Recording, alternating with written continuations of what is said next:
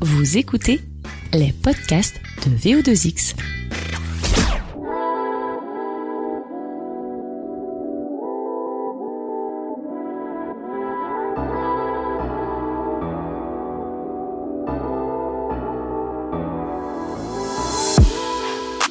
Aujourd'hui, c'est un, c'est un homme euh, multicasquette. Euh, Je parle à qui? Je parle aux champions d'aviron, je parle aux, aux crossfitters émérites, je parle euh, avant tout, bien sûr, aux spécialistes et, et aux fans de, de NBA, Rémi Reverchon, qui nous fait le plaisir d'être avec nous. Salut Rémi. Et bah salut Thomas, salut tout le monde. Euh, tu parles à qui tu veux. Je te parlerai d'aviron si tu veux parler d'aviron, y a pas de souci. Bon, j'avoue, j'avoue que je viens pas forcément pour, euh, pour parler d'aviron euh, aujourd'hui, je viens plus pour parler avec toi de, de basket. Alors évidemment, on est en plein milieu des, des finals. Euh, au moment où on se parle, il y a 2-1. Oui. Voilà. euh, avec euh, une finale qui est, qui est relancée. Avant de, avant de parler de toi, on va parler de ces finales quand même. Allons-y. Entre, entre les, les Lakers et, et, et le Heat. 2-1, tout est fait. Qui, qui, qui sera au bout pour toi? Est-ce que, est-ce que, est-ce que ce 2-1 relance un petit peu cette série? Ça relance l'intérêt du truc parce que le, match 3 était une surprise de voir euh, Miami s'imposer comme ça. Jimmy Butler qui a été absolument énorme, c'était cool. Euh, Pour nous, c'est bien parce que, bah, parce que en bon fan de sport, on a envie de voir un peu de suspense toujours. C'est toujours mieux que de voir un 4-0. Mais je te cache pas que je pense quand même que les Lakers sont supérieurs. Euh, J'attends euh, donc au moment où on enregistre ce soir, match 4, le euh, réveil des Lakers, la réaction euh, d'Anthony Davis notamment qui est passé au travers sur le match 3.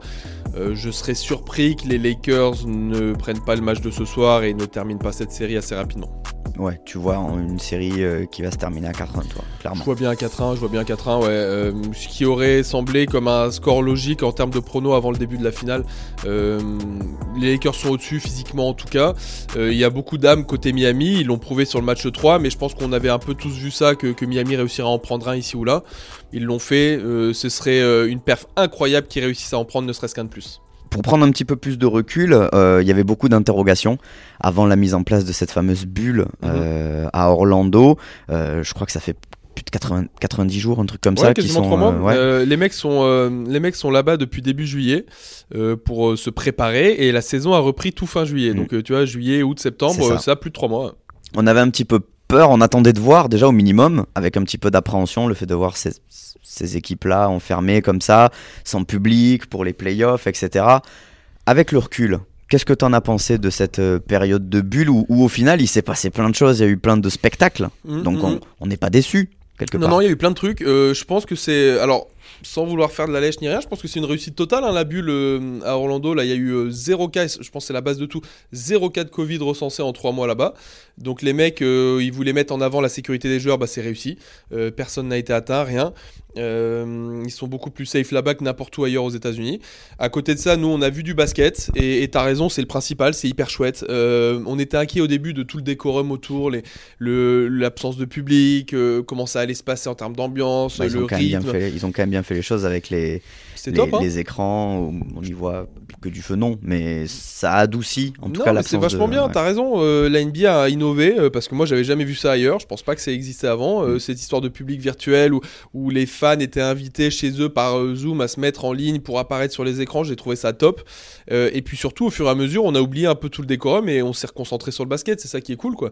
Et on a vu de très beaux playoffs, très très beaux playoffs surtout, où, où des équipes se sont disputées des séries hyper accrochées. On a vu Denver faire des trucs fous, on a vu euh, euh, la surprise Miami, on a vu plein de choses. Euh, on est revenu au basket et c'est quand même ça qui est cool, moi je trouve. Ouais, c'est ce qu'il fallait, c'est ce qu'il fallait. et Ça a permis de, de passer euh, un, un été, un automne, en tout cas un début d'automne assez sympa. Avec, euh, ben, on va en parler lorsqu'on va parler de toi plus en plus en détail. euh, une affiche Los Angeles Denver euh, qui toi, on en a déjà Ouais. parlé. T'as Ça me touchait un peu, ouais, t'as personnellement. touché, t'as touché un petit peu. Oh la bonne défense Oh la bonne défense Oh oh Derrière Oh pop pop pop pop Rudiger qui a tenté de mettre Montrezarel sur le Euh, justement, ce parcours, euh, Rémi. euh, pour reprendre un petit peu depuis le départ, Mhm. le, le- ton amour pour le basket. Ouais. Moi, j'ai lu ici et là que c'est pas forcément comme d'autres où c'est tout de suite. Toi, Mm. ça vient un petit peu plus tard, mais avant, de base, les premiers souvenirs de sport, les premiers souvenirs de sport et de basket, ça, ça vient quand? Premier souvenir de sport, moi, alors j'ai toujours aimé le sport. Euh, j'ai toujours, euh, j'ai grandi dans une famille où on m'a fait aimer le sport et euh, Et, et je remercierai jamais assez mes parents pour ça, et notamment mon papa qui m'a fait découvrir, c'est mon premier souvenir de sport, la Formule 1, qui a été ma première passion. J'ai les souvenirs quand j'étais tout gamin des grands prix, c'était sur TF1 à l'époque, qui était en Australie, au Japon en début de saison, qui était à 3-4 heures du mat. Et j'ai les souvenirs de mon père qui venait me réveiller et me poser dans le canapé en moitié endormi pour regarder les départs à 4 heures du mat de, de F1. Et c'est euh, cette époque où j'ai développé un amour pour Ayrton Senna qui a été ma première idole et mon premier chagrin quand, quand il est décédé en 94. Et, euh, et, et à partir de là, voilà, je me suis découvert une première passion. Euh, j'ai fait plein de trucs, Euh, j'ai pratiqué moi plein de sports, j'ai fait Mm. du foot comme tout bon français qui se respecte, j'ai fait du tennis, j'ai fait du judo, j'ai fait un milliard de trucs différents. Avant d'arriver au basket, c'est vrai, t'as raison, un peu sur le tard. Euh, j'ai découvert ça à Quoi, ça, 13 à euh, l'adolescence, ouais. Ouais, voilà, 13-14 ans, euh, parce que j'avais un pote qui était très fort et qui était un gros prospect basket à l'époque. Et euh, c'est ce qui m'a amené à découvrir ce sport, à le pratiquer et, et à tomber amoureux de ça, quoi. Et avec un, j'ai lu aussi un niveau euh, à terme assez intéressant quand même. Bah, On est sur de la nationale 2, je crois, C'est non ça, j'ai fait euh, tout le cursus euh, un peu traditionnel quand t'es jeune. Euh, bah, j'ai commencé en club, je suis assez rapidement monté en niveau. J'ai fait du championnat de France minime, du championnat de France cadet. Et puis je suis donc arrivé jusqu'en National 2, t'as raison. J'ai fait de la National 2 à La Rochelle et puis ensuite à Charenton-le-Pont. En région parisienne. Et euh, voilà, ça a été euh, ma passion. Euh, ça l'est toujours. J'ai. Euh, quand j'étais plus jeune, je me suis posé la question pendant un temps de savoir si je voulais en faire mon métier ou pas. En National 2, on est semi-pro, c'est-à-dire que Mm. on touche un peu d'argent, mais pas assez pour en vivre. Et, euh, et, et- et l'implication est quand même grande. Quoi. Tu t'entraînes tous les soirs, les championnats de France le week-end, tu partais jouer à l'autre bout du pays et tout. C'était voilà, il faut être impliqué, tu vois, pour jouer à ce niveau. Mais c'est pas euh, de la NBA, donc c'est pas un, un niveau qui te permet d'en vivre. Donc voilà, j'ai eu ce questionnement quand j'étais plus jeune, puis je me suis tourné vers le journalisme. Aujourd'hui, euh, je regrette pas du tout. Mais euh, Pourquoi le journalisme? Euh, à la base, en plus, c'était même pas le journalisme sportif. C'est peut-être. euh, Est-ce est-ce que c'est parce que souvent, euh, il y a des gens qui sont passionnés d'un sport, ils, Ils veulent s'en rapprocher, sentent ouais. que peut-être ça sera compliqué de vivre de ce sport-là, mais Non, le moyen raison. pour en être proche, c'est de, c'est de, c'est de, de faire un côté. métier là-dedans, ouais, journaliste ou kiné ou arbitre ou ce que tu veux. Non, pas du tout. Moi, ça n'a pas été ma démarche. À la base, je voulais être journaliste. Moi, quand je voulais être journaliste, je voulais être, euh, je voulais être Tintin, je voulais être, euh, tu vois, reporter de guerre. Je voulais euh, aller au front, je voulais tout ça. C'était, c'était mon rêve quand j'étais gamin, quand j'avais 18 ans, quand j'étais en école de journalisme. Et euh, les choses ont évolué de telle façon qu'aujourd'hui, j'ai une chance incroyable de parler de de ma passion à l'antenne sur Bein tous les jours. Mais euh, mais c'était pas le projet au départ. D'accord, donc on n'était pas forcément plus sur du journalisme sportif, c'était du journalisme Je général. dis, et- moi, je- j'avais la vision du journaliste de guerre qui va au front, Ouais. euh, qui euh, recueille des infos, qui, euh, tu vois, fait éclater des scandales, qui machin. euh, le journalisme plus d'investigation. euh, voilà, c'était ma vision de départ, ça, en tout cas. Et à cette époque-là, euh, au niveau basket, l'idole, c'est qui? Bah, je grandis avec Kobe. Euh, après, j'ai alors j'ai trois idoles quand je grandis Euh, Kobe Bryant, Allen Iverson et Shaquille O'Neal. Euh, moi, je découvre le basket à 13 ans, donc c'est je suis de 85, donc c'est en 98. J'arrive sur la fin de Michael Jordan, en tout cas époque Bulls. Hmm. On oublie tous les fans de Jordan, euh, la période Washington après. Donc, Ouais, euh, elle n'a je- pas existé celle-là. Voilà. Donc je peux pas dire. Alors bien sûr que Michael Jordan, j'ai vu des milliards de cassettes et tout, mais euh, puisqu'à l'époque c'était des cassettes. Mais euh, mais je peux pas dire que j'ai grandi avec lui. Moi j'ai grandi vraiment avec Kobe, Iverson et Shaq. C'est les trois mecs qui m'ont fait aimer le basket. Des, des gars totalement euh, différents. Enfin, Ouais. Si on prend l'exemple de Ah Kobe bah oui. et Shaq, bon, ils ont joué ensemble, mais c'est pas le même Ouais. profil de joueur en plus. hein. C'est des mecs qui m'ont fait rêver, euh, chacun à leur manière. Iverson, tu sais, quand on était gamin à l'époque, à 13-14 ans, on voyait Iverson, comment on regardait tous dans les magazines comment il s'habillait, on voulait faire pareil, les jeans larges, baggy, les chaussures qu'il avait et tout, on voulait tous la même chose. Kobe, cette, euh, ce- cette élégance de jeu et tout, et puis chaque la domination, tu vois, la force brute, ça nous faisait rêver, les paniers arrachés au dunk et tout. Donc voilà, c'était Oui, trois mecs parce qui m'ont fait c'était encore à l'époque où on pouvait même arracher ou faire tomber Ouais, le... enfin, on, euh, chaque pouvait, ouais, Chaque pouvait, moi, oui. non, hein, j'avais plus de mal, hein, mais Moi, ça serait un rêve éternel que de pouvoir le toucher, le cercle. Donc, euh, c'était pas gagné.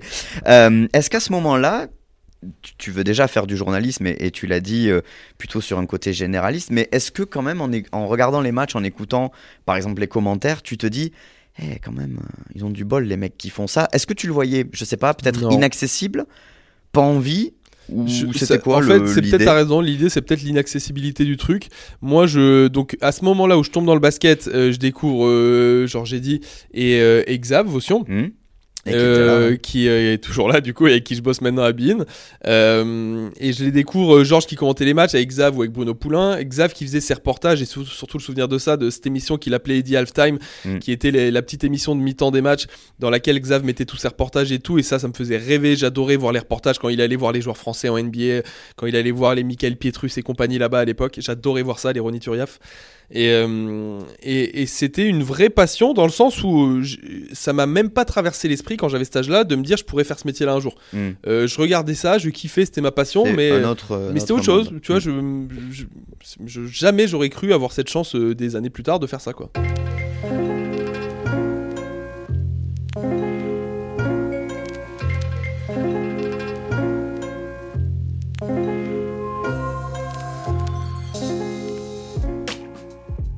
Donc là, on est à l'école de journalisme, Mm.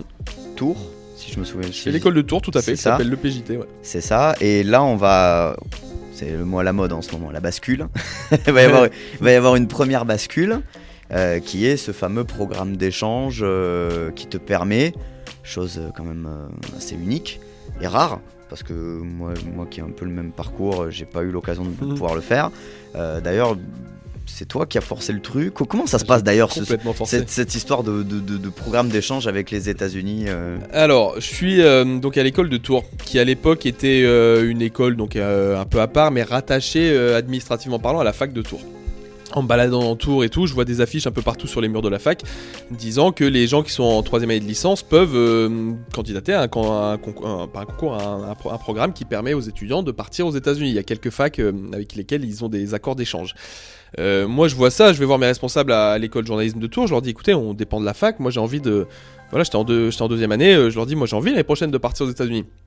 Mes responsables, euh, alors ça, ça fait un peu sale con, mais c'est la vérité. C'était considéré un peu comme, comme l'élite. C'était, c'était une école qui était très, euh, euh, très demandée. Il y avait euh, 1500 candidatures chaque année, des promos de 30. Il fallait avoir Mm. beaucoup de chance pour réussir à rentrer là-dedans. Il y avait des concours à passer, de l'écrit, de l'oral et tout. Et donc voilà, on était considéré comme un peu à part de la fac. Du coup, mes dirigeants me disent, bah non, non, attends, tu fais partie de l'école de journalisme, t'as la chance d'être ici. Tu vas déjà pas te plaindre. voilà, exactement, ouais, c'était un peu ça. Et on n'a jamais fait ça, machin, donc non. Sauf que moi, je suis, tu découvriras peut-être ça, je suis un peu relou quand j'ai une idée en tête. Et, et je m'étais dit, bah non, moi, je, voilà, la fac de Tours a droit à ça, je veux avoir ce droit-là, moi aussi, je suis un étudiant comme tout le monde. Et donc, j'étais remonté jusqu'au recteur de la fac de Tours. Pour lui, faire, pour lui démontrer par A plus B que sur vos textes, il est écrit que tous les étudiants de la fac de Tours ont le droit en troisième année de partir euh, dans ces programmes d'échange. Je ne vois pas pourquoi moi, sous prétexte que je suis en école de journalisme, j'aurais pas ce droit-là. Et donc le mec était un peu euh, coincé, tu vois, il a dit bah euh, oui, oui, Bah, vrai. administrativement vous avez raison. Et du coup il avait passé un coup de fil à mes dirigeants, il a dit bah écoutez, s'il insiste pour faire partie du truc, il fera partie du truc. Et j'ai été le premier étudiant de la fac euh, de l'école de journalisme de Tours à profiter de ce programme d'échange. Je me suis retrouvé pendant un an dans une fac fantastique du, du Colorado qui s'appelait la University of Northern Colorado, dans un petit bled à une heure de route de Denver. Et euh, le truc qui est marrant, c'est que j'ai créé tellement, euh, je pense, un, un truc là-dedans, c'est que chaque année après moi, pendant 3 ou 4 ans, ça, y a, un y a eu- étudiant ouais, de la fac de Tours s'est retrouvé, il y avait genre un échange avec l'école de journalisme, s'est retrouvé à partir dans cette fac-là, quoi. C'est incroyable. Du coup, tu, tu l'as recroisé, ce fameux recteur, pour. Coucou c'est- non, je, je l'ai pas croisé depuis, mais au contraire, les mecs, de, les dirigeants de l'école de journalisme m'avaient dit derrière, bah écoute, t'as bien fait de forcer parce qu'au final, on est ravis de cet échange et voilà, c'était c'était cool. Moi, j'en ai profité, ça profite à d'autres derrière. Et donc, premier, euh, premier voyage aux États-Unis. Mm. Euh, J'imagine que tu y arrivais avec une idée reçue des États-Unis, comme tout le monde. On rêve tous de ce pays-là, on le fantasme.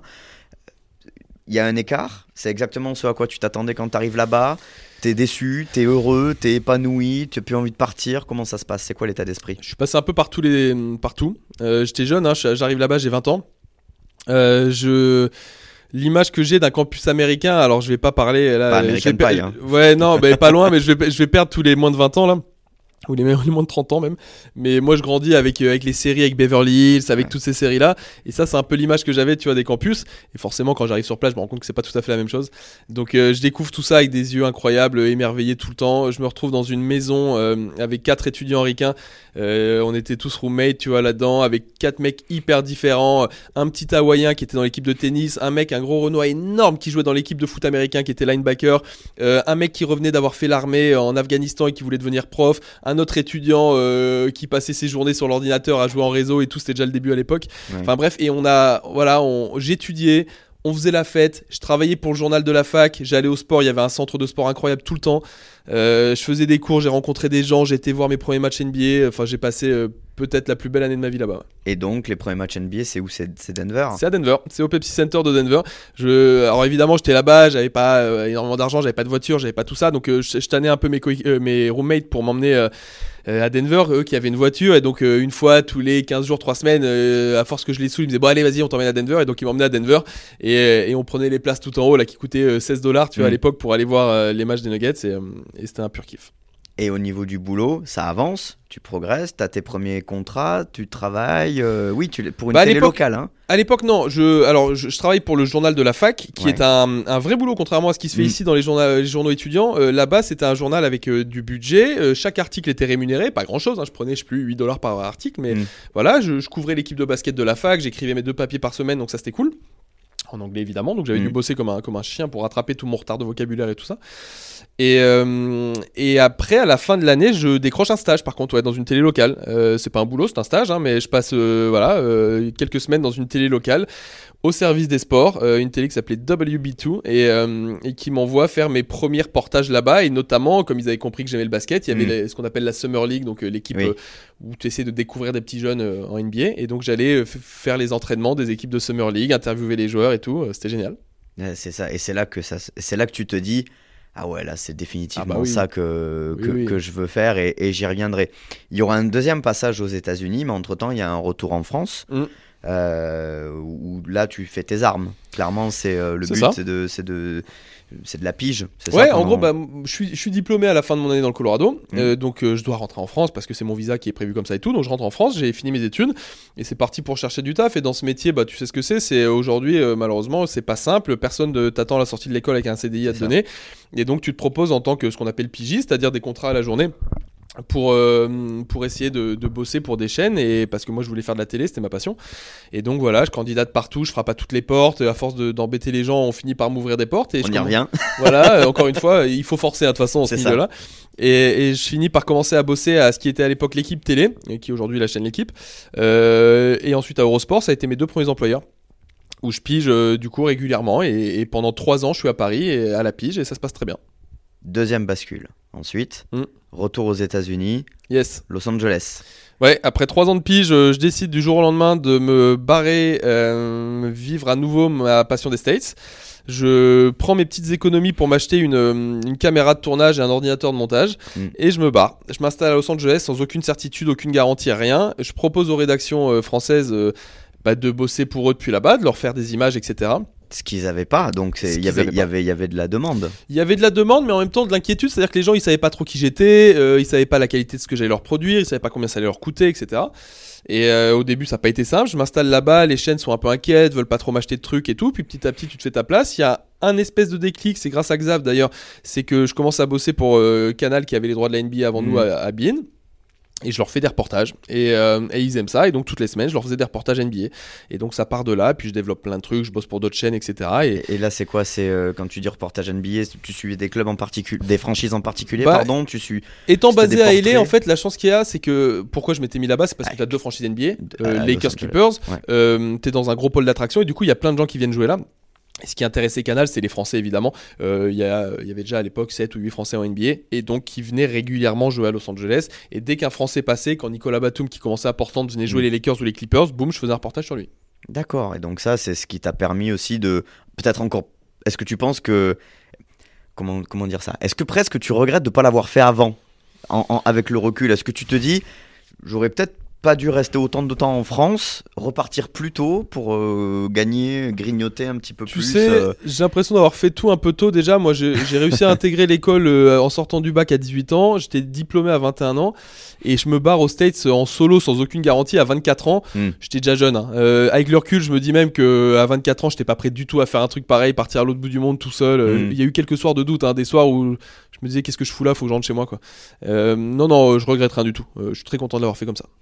Et euh, quelques années après, maintenant qu'on va parler évidemment, hein, il y aura une grosse partie Bean, mais maintenant que tu es bien, j'imagine, en tout cas, ça, sinon tu serais pas là depuis 2012, mais Ouais. euh, quand tu y repenses à cette période-là avec le recul, il en ressort quoi Euh, je- bah des sourires. Moi j'ai un peu de nostalgie parce que je vieillis, j'ai 35 ans maintenant, tu vois, donc ça me paraît loin tout ça. Mais C'est ça. euh, ouais, quand tu me dis 8 ans de Bean, bah oui, 8 ans de Bean, ça fait 8 ans que je suis rentré des États-Unis. Donc ça fait 11 ans que je suis parti là-bas puisque j'y suis resté 3 ans.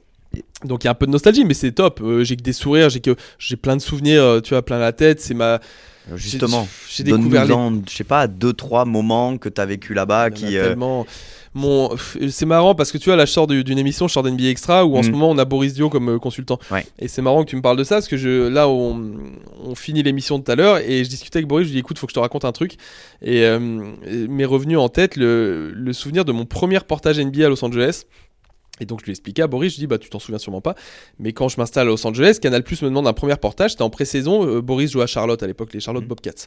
Et ils viennent jouer à Los Angeles un match de pré-saison d'entraînement. Et donc Canal me dit écoute vas-y fais un reportage sur euh, on te prend un reportage sur Charlotte et Boris si t'arrives à l'avoir en interview. Donc je fais ma demande d'accréditation, j'arrive à Charlotte, je fais euh, à Los Angeles pour le match contre Charlotte, euh, je me mets dans la salle, euh, déjà je découvre ce bonheur incroyable qu'on avait à l'époque qui n'existe plus aujourd'hui pour les télé étrangères de s'asseoir avec les photographes sous le panier. Mhm. Donc là je suis tu vois j'ai Kobe Bryant, j'ai tout le monde à 3 mètres de moi, j'ai les Rostein, toutes les stars là qui viennent au match, les Jack Nicholson et compagnie, les Léo DiCaprio qui tu veux mhm. autour de moi, Beyoncé, Jay-Z, tout le monde.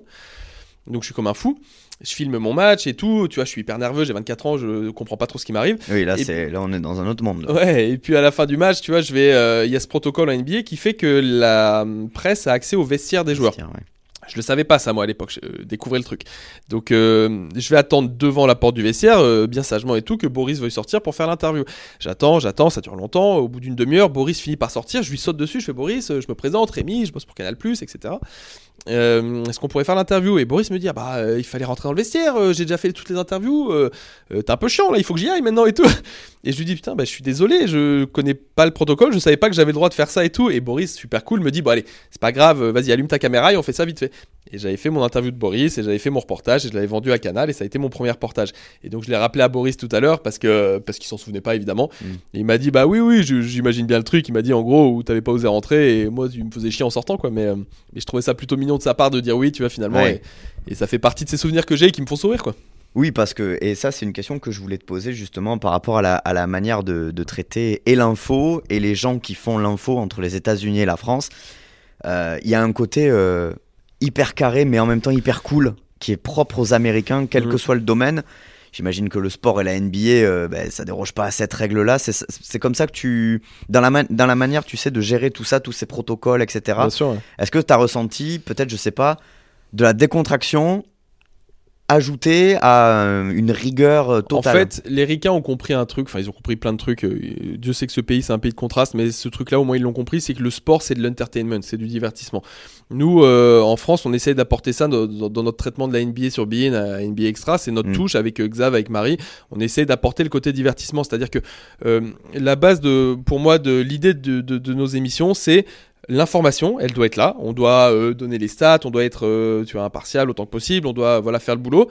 Mais ne pas oublier que c'est du divertissement. Euh, c'est pas de la politique, c'est pas de. On, traite de sport. Et donc nous, on essaye d'apporter ce côté entertainment qu'aux États-Unis ils ont compris. quand ils ouvrent le vestiaire à la presse, c'est pour ça, c'est pour donner un accès supérieur, tu vois. je te pas t'apprendre tout ce qui se passe dans les matchs, les cheerleaders, les machins, les jets de t-shirts et tout ça. C'est tout ça, c'est du divertissement. Et euh, il y a tellement, il y a tellement à apprendre. Je dis pas qu'il faudrait copier-coller euh, ce qu'ils font là-bas parce que euh, on a notre spécificité culturelle aussi, mais s'en inspirer, c'est une bonne idée en tout cas. Oui, parce que le, chemin est encore long en ah France pour arriver à, à ça. C'est ce qui fait aussi peut-être que ce basket-là est très au-dessus euh, du, du, du ah, reste. Bah là, on est dans un vaste débat. Euh, pourquoi le, la NBA est très au-dessus de ce qui se fait en France notamment Globalement, euh, j'entends, hein, au niveau, certes, du niveau des joueurs, il n'y a, aucun souci. Mais dans, dans la meilleure ligue au monde, de toute façon, la mm. NBA, c'est la meilleure ligue au monde. C'est celle qui concentre l'argent, les meilleurs joueurs, le plus de spectacles, le plus de niveaux, le plus d'intérêt aussi médiatique, le plus de tout ça. C'est un cercle vertueux, tout ça. Tu vois, ils, ont, ils sont partis de loin. Il y a 30 ans, la NBA, c'était une ligue au bord de la faillite avec des joueurs drogués dans tous les sens qui, voilà, qui étaient sur le point de déposer le bilan. Et aujourd'hui, aujourd'hui, c'est euh, la ligue la plus puissante au monde, euh, au monde pardon, avec la NFL peut-être. Donc, euh, donc voilà, c'est un cercle vertueux qu'ils ont su mettre en place grâce à un mec qui s'appelle David Stern, qui est décédé cette année, qui était le mm. commissionneur, le big boss de la NBA. Et, et, bravo à eux, mais, mais ça fait rêver tout le monde aujourd'hui. Voilà, il y a eu strike là dans la raquette. Oh, pop, 6 mais, mais arrêtez-le, mais c'est qui là? C'est, on, a, on a un mix, c'est Ray Allen, Reggie Miller, Steph Curry qui vous voulez 6 sur 6 à 3 points pour Duncan Robinson. 8 points, mais, mais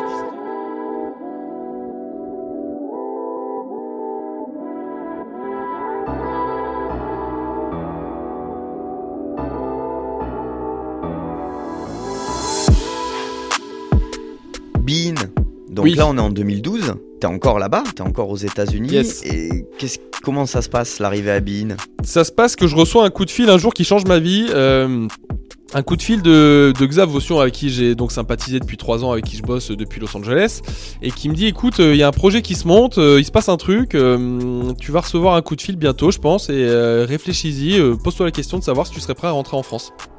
Ok, je dis rien, euh, ça me semble un peu flou cette histoire. Moi je suis bien à Los Angeles, je suis installé, j'ai ma maison, ma vie, je suis très bien là-bas. Et quelques jours plus tard, je reçois ce fameux coup de fil de euh, Charles Bietri. Mmh.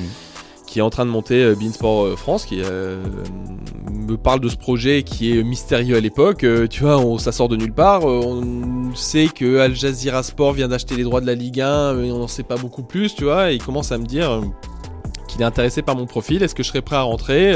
À l'époque, ils n'ont pas les droits du tout de la NBA, c'est Canal qui les a. Mhm.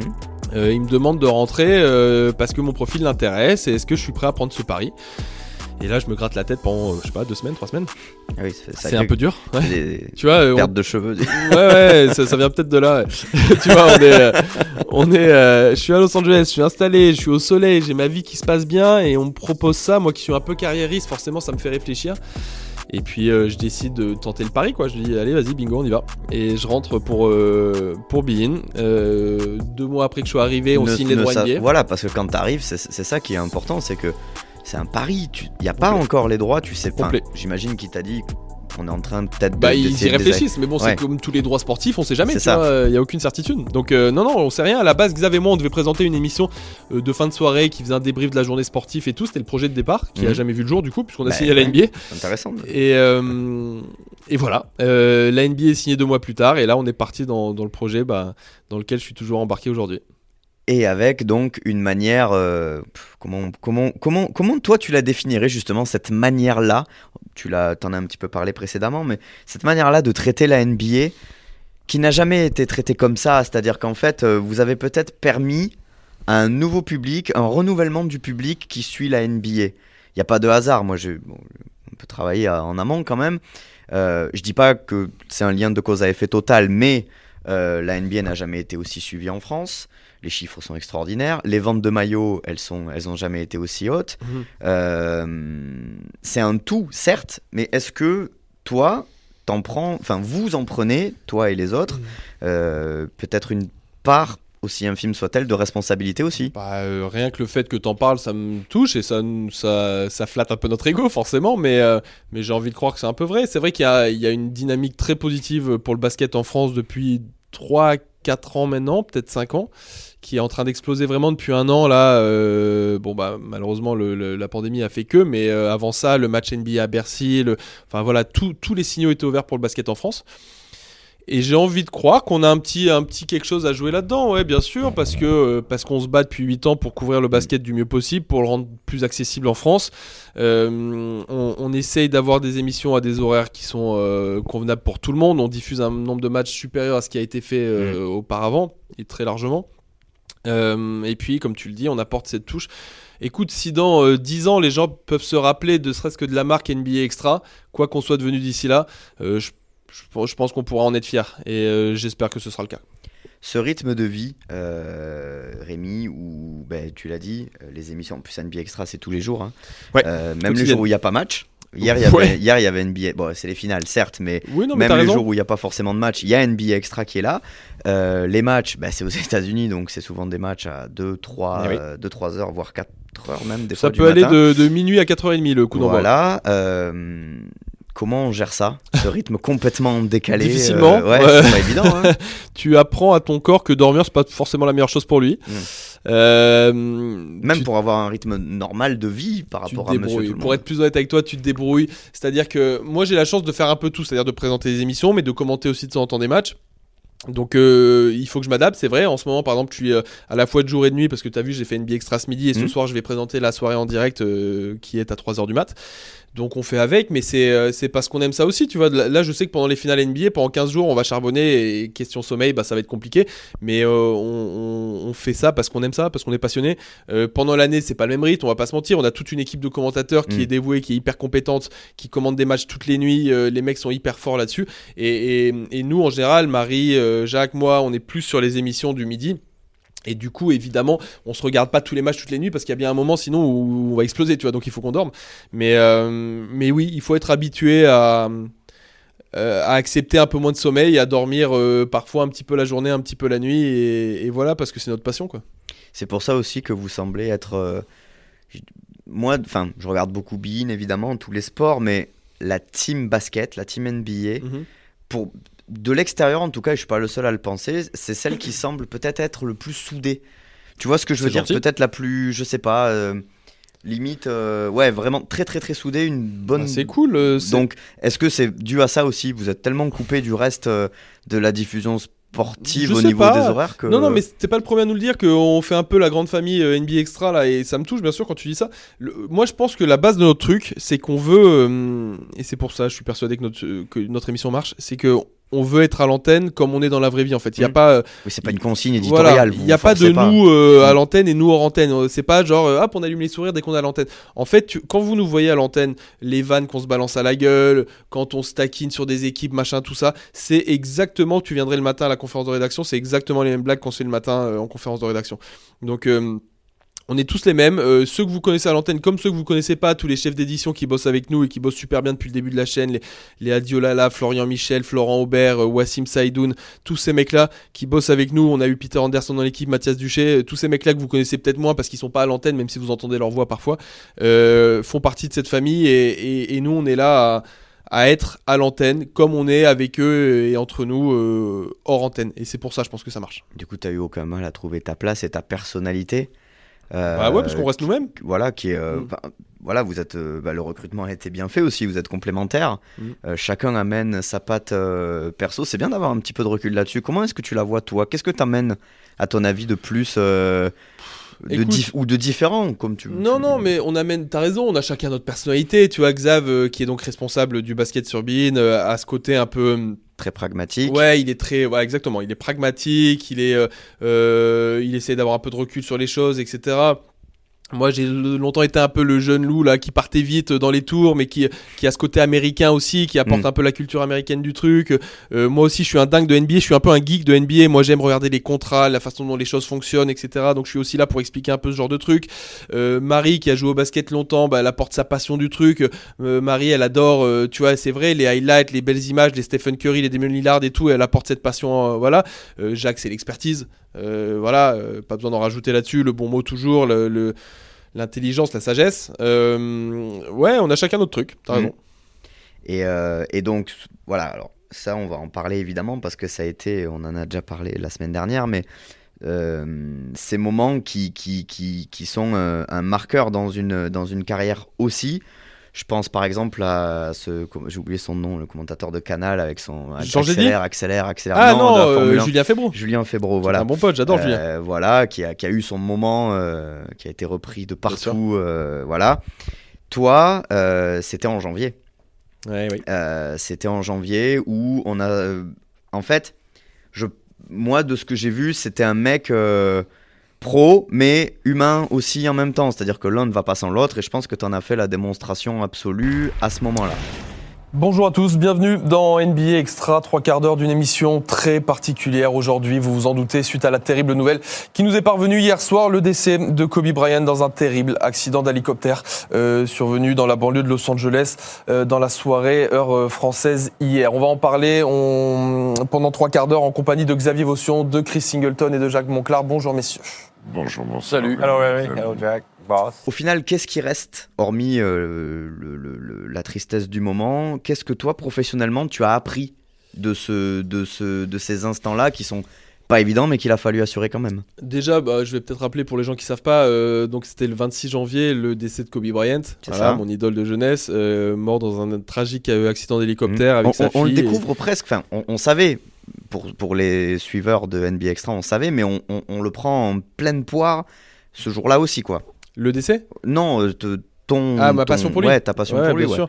Euh, et ce qui se passe pour nous euh, à l'antenne, c'est que c'était un dimanche soir que hum, dimanche soir, j'ai mon émission qui s'appelle le Sunday Night Live qui Mhm. prend l'antenne à 21h15. C'est toujours le match. Et voilà, Ouais. exactement, autour d'une affiche. Et euh, donc là, on était tous prêts. J'étais au maquillage en train de me faire préparer parce qu'on se fait maquiller pour passer à l'antenne, pour Oui. être tout beau. Et euh, il est 20h45, tu vois, on a une demi-heure de l'antenne. Je suis en train de me faire maquiller quand mon téléphone euh, s'allume dans tous les sens et que je vois des notifs de partout et que j'apprends la nouvelle euh, que Kobe est décédé. Et euh, je dois être à l'antenne théoriquement une demi-heure après. Et là, il se passe euh, un quart d'heure euh, un peu flou euh, encore dans mon souvenir. C'est que moi, je, bah, je- pour être honnête avec toi, je m'effondre. Mm. Euh, je- je- tu vois, il n'y a plus d'histoire professionnelle, pas professionnelle, je m'effondre. Voilà, j'ai mon idole qui vient de mourir, je m'effondre. Et euh, il y a Xav Votion qui devait être là pour commenter le match, qui lui, euh, Xav a plus de recul, est plus âgé, est plus solide que moi sans doute là-dessus. Et se met à bosser, euh, prévient les chefs d'aide, il faut sortir des images de Kobe, demande, appelle euh, notre grand chef euh, Florent Ouzo, pour lui dire il faut qu'on parte à l'antenne maintenant, il faut qu'on y aille tout de suite et Mm. tout, c'est du breaking news, faut y aller et tout. Enfin voilà, lui il bosse. Et moi je suis, euh, bah, je suis comme une merde effondrée euh, dans les chiottes Bien en train de pleurer comme, comme un idiot. Et Xav m'écrit alors qu'on casse l'antenne et il me dit donc dans, écoute dans 5 minutes on a l'antenne, à toi de voir, est-ce que tu te sens de le faire ou pas? Et euh, là, moi, je, je sais pas, je suis pris d'un truc, je me dis, tu vois, je peux pas rater ça, il faut que je le fasse, quoi. Mm. Et donc je dis oui, je vais le faire. Et donc on part à l'antenne avec euh, Eric et Chris Singleton et Xav et moi. Et on prend l'antenne, donc un quart d'heure après que j'ai appris ce truc-là. Et à ce moment-là, il n'y a plus de professionnalisme qui tienne, pour moi en tout cas, euh, parce que c'est, je suis juste un gamin qui vient de perdre son idole. Et, euh, et quand je prends l'antenne, bah, euh, bah c'est un peu dur, quoi. Même d'en reparler, ça me fait un peu bizarre. C'est un peu dur. Parce que, euh, parce que je tiens 3 secondes, je dis bonsoir à tous, je m'en souviens très bien. hein. Ouais. On est dimanche, on est en direct et, euh, et on vient d'apprendre un, un événement tragique, euh, le décès de Kobe Bryant. Et je m'effondre et je peux plus parler et je dis Xav et Xav prend la suite et, et, et essaye voilà, de, de, de, de- raconter ce qu'on sait, donner les infos qu'on a et donc là on se lance et puis petit à petit ça va un peu mieux et donc on commence à parler, on tient l'antenne pendant 3 heures comme ça. Ouais, c'est ça, ça a duré, ça a duré toute la soirée. Ouais. Ouais, on diffuse des sujets, des images, on raconte nos, nos souvenirs de Kobe, euh, ce que voilà, euh, on donne en même temps les infos qui nous arrivent. euh, petit à petit, c'est de plus en plus dramatique. On apprend que sa fille est avec lui, etc. Et donc voilà, on tient l'antenne pendant trois heures et ouais, ouais, c'est un moment. euh, bah, je pense que c'est un moment marquant, bien sûr, mais qui définit peut-être une carrière, ok, mais l'homme aussi, quoi. Enfin, moi en tout cas, Oui, je voilà, c'est ça. toujours. C'est ça, c'est que voilà, c'est des marqueurs dans une vie euh, professionnelle et Mm. même et même euh, et même personnelle. Mal- euh, Qu'est-ce que ouais, là on a vu, ouais, on a vu Rémi, le, le gars, Ouais. en tout cas. Euh, est-ce que, est-ce que justement, tu, tu, à travers ce genre de moments-là, par exemple, quand il y a un peu d'imprévu, quand il y a, euh, est-ce que, est-ce que tu t'es servi de, de, de la force aussi, parce que ça donne de la force d'être euh, capable de tenir euh, malgré tout. Est-ce que tu te sers de, de, ce que tu as tiré de tout ça, même encore aujourd'hui, des fois, pour gérer tel ou tel imprévu, telle ou telle chose euh, Bah, t'apprends, bien sûr, t'apprends de tout. Euh, moi, je suis, euh, j'ai cette mentalité de sportif en moi, c'est que il n'y a pas de défaite. Quand tu perds, t'apprends de toute façon, tu vois. Donc, t'apprends toujours. Aujourd'hui, j'ai 8 ans de plus que quand on a lancé Bein, euh, où j'ai, avec le recul, l'impression d'avoir été un gamin incroyable qui savait rien. Et, et aujourd'hui, je pense que je sais toujours pas grand chose, mais un petit peu plus qu'à l'époque. Et t'apprends, ouais, euh, la télé c'est un métier d'expérience, hein, je m'en rends compte petit à petit, c'est que t'as beau vouloir ramener ta touche et tout quand t'es gamin, t'as plein d'idées, tu dis ah je vais révolutionner la télé, faire plein de trucs. En fait c'est pas vrai, c'est que t'es un petit con qui sait rien et voilà. Et, euh, aujourd'hui on en sait un petit peu plus, donc oui je pense je pense que je gère mieux les directs aujourd'hui qu'à l'époque, je pense que j'ai plus de recul, je pense que je suis capable d'être moins dans la culture de l'instant et tout ça. Mais bon il y a encore du chemin à faire. Hein.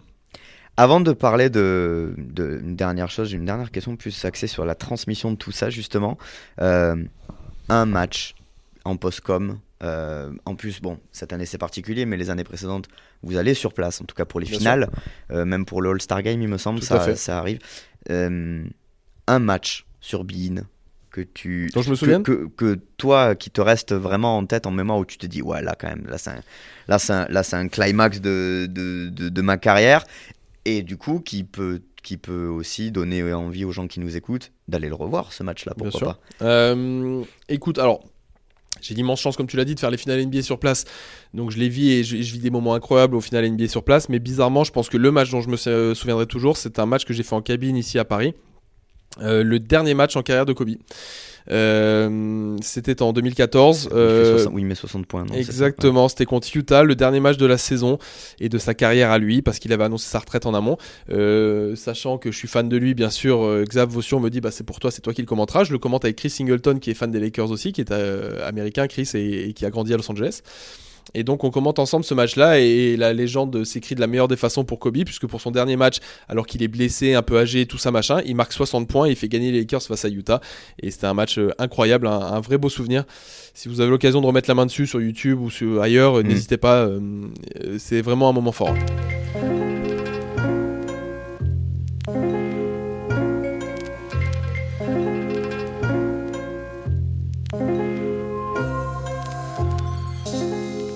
J'ai une dernière question pour toi, Rémi. Euh, tu l'as dit, tu as de l'expérience, euh, en plus une carrière. Euh, enfin, moi je la trouve justement pleine d'audace, de culot et de. Bah, merci. Et t'as dit relou tout à l'heure au début. Ouais, je sais, être relou hein, parfois. Voilà, mais voilà, il, en faut aussi. est-ce que, est-ce que tu es approché par je sais pas, des futurs journalistes, des gens qui, commencent aussi à s'identifier à, toi et, à ce que tu fais? Et quels conseils tu leur donnes quand ça arrive? Eh bah écoute, alors moi il se trouve que à côté de Bean, euh, j'ai ce truc qui me plaît euh, de transmission, t'as raison, c'est le bon terme. Et depuis 4 euh, ans maintenant, je suis ce qu'on appelle intervenant professionnel en école de journalisme. C'est-à-dire que je donne des cours mmh. toutes les semaines. Tous les... monsieur du coup. non, alors certains, certains ont du mal et m'appellent monsieur, pourtant je leur dis de m'appeler Rémi tous et de me tutoyer, mais certains n'y arrivent pas.